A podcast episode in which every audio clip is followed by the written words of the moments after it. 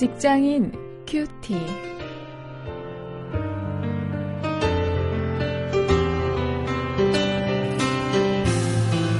여러분 안녕하십니까? 7월 18일에 인사드리는 원용일입니다.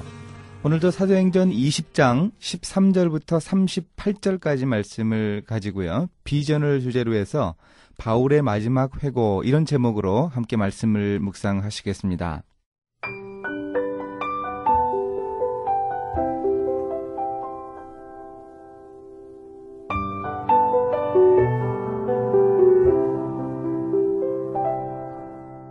우리는 앞서 배를 타고 아소에서 바울을 태우려고 그리로 행선하니 이는 자기가 도보로 가고자 하여 이렇게 정하여 준 것이라. 바울이 아소에서 우리를 만나니 우리가 배에 올리고 미둘레네에 가서 거기서 떠나 이튿날 기호 앞에 오고 그 이튿날 사모에 들리고 또 그 다음날 밀레도에 이르니라. 바울이 아시아에서 지체치 않기 위하여 에베소를 지나 행선하기로 작정하였으니 이는 될 수 있는 대로 오순절 안에 예루살렘에 이르려고 급히 가밀어라. 바울이 밀레도에서 사람을 에베소로 보내어 교회 장로들을 청하니 오매 저희에게 말하되 아시아에 들어온 첫날부터 지금까지 내가 항상 너희 가운데서 어떻게 행한 것을 너희도 아는 바니 곧 모든 겸손과 눈물이며 유대인의 관계를 인하여 당한 시험을 참고 주를 섬긴 것과 유익한 것은 무엇이든지 공중 앞에서나 각 집에서나 꺼림이 없이 너희에게 전하여 가르치고 유대인과 헬라인들에게 하나님께 대한 회개와 우리 주 예수 그리스도께 대한 믿음을 증거한 것이라. 보라, 이제 나는 심령의 매임을 받아 예루살렘으로 가는데 저기서 무슨 일을 만날는지 알지 못하노라.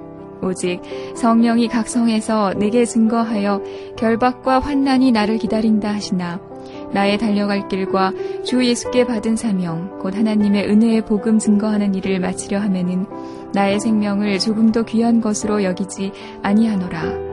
보라 내가 너희 중에 왕래하며 하나님 나라를 전파하였으나 지금은 너희가 다 내 얼굴을 다시 보지 못할 줄 아노라 그러므로 오늘 너희에게 증거하노니 모든 사람의 피에 대하여 내가 깨끗하니 이는 내가 꺼리지 않고 하나님의 뜻을 다 너희에게 전하였습니다. 너희는 자기를 위하여 또는 온 양떼를 위하여 삼가라. 성령이 저들 가운데 너희로 감독자를 삼고 하나님이 자기 피로 사신 교회를 치게 하셨느니라. 내가 떠난 후에 흉악한 이리가 너희에게 들어와서 그 양떼를 아끼지 아니하며 또한 너희 중에서도 제자들을 끌어 자기를 쫓게 하려고 어그러진 말을 하는 사람들이 일어날 줄을 내가 아노니 그러므로 너희가 일깨어 내가 3년이나 밤낮 쉬지 않고 눈물로 각 사람을 훈계하던 것을 기억하라. 지금 내가 너희를 주와 및 그 은혜의 말씀께 부탁하노니 그 말씀이 너희를 능히 든든히 세우사 거룩해 하심을 입은 모든 자 가운데 기업이 있게 하시리라. 내가 아무의 은이나 금이나 의복을 탐하지 아니하였고 너희 아는 바에 이 손으로 나와 내 동행들의 쓰는 것을 당하여 범사에 너희에게 모본을 보였노니 곧 이같이 수고하여 약한 사람들을 돕고 또 주 예수의 친히 말씀하신 바 주는 것이 받는 것보다 복이 있다 하심을 기억하여야 할지니라. 이 말을 한 후 무릎을 꿇고 저희 모든 사람과 함께 기도하니 다 크게 울며 바울의 목을 안고 입을 맞추고 다시 그 얼굴을 보지 못하리라 한 말을 인하여 더 근심하고 배에까지 그를 전송하니라.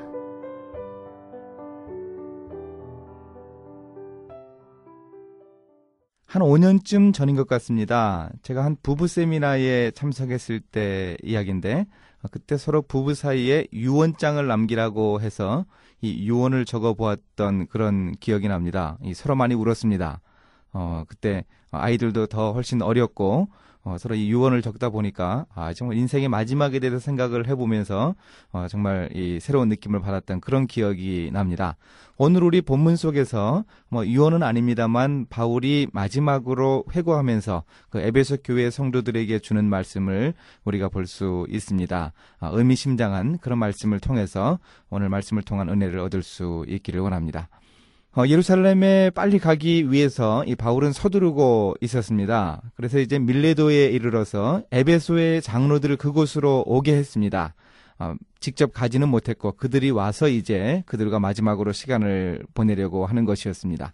고별 설교를 하려고 했던 것이죠.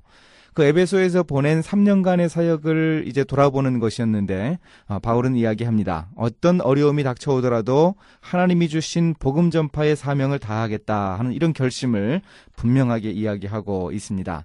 23절, 24절에서 우리가 그 바울의 결심을 읽을 수 있습니다.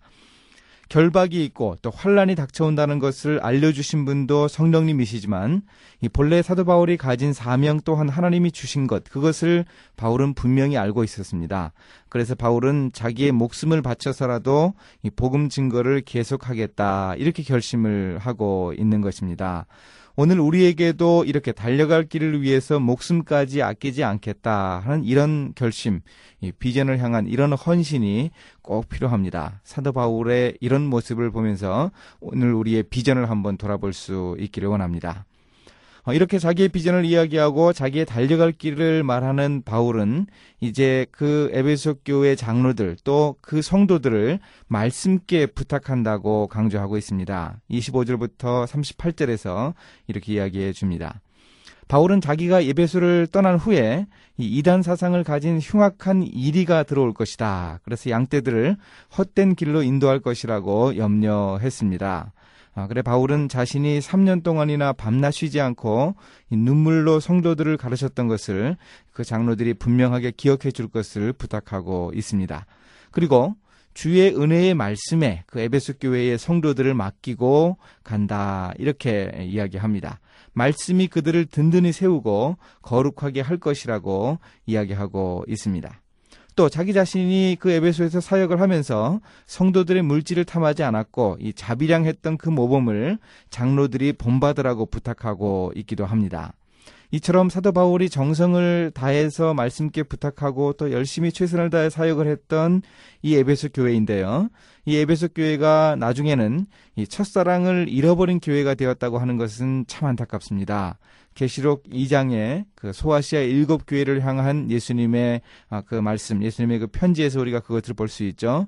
바로 이 모습을 오늘 우리가 거울로 삼아야 하겠습니다. 아, 우리가 아, 이전에 열정을 가졌던 사랑을 가졌던 그런 모습을 기억하면서 그 하나님을 향한 첫 사랑을 잃지 않기 위해서 우리가 애쓰고 노력하는 그런 삶을 오늘 하루도 살아나가야 하겠습니다. 이제 말씀을 가지고 실천거리를 찾아봅니다.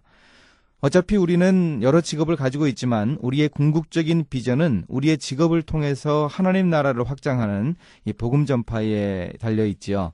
이런 복음 전파를 위한 우리의 사명을 다시 한번 점검해 볼 수 있기를 원합니다.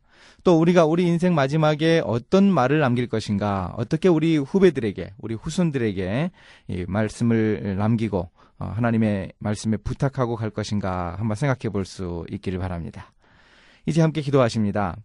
하나님 사도 바울의 고백대로 저도 일생을 하나님께 드릴 수 있게 해 주옵소서. 저의 직업을 통해서 하나님의 복음을 널리 전파하려는 꿈을 구체화시킬 수 있게 해 주시기를 원합니다. 예수님의 이름으로 기도합니다. 아멘.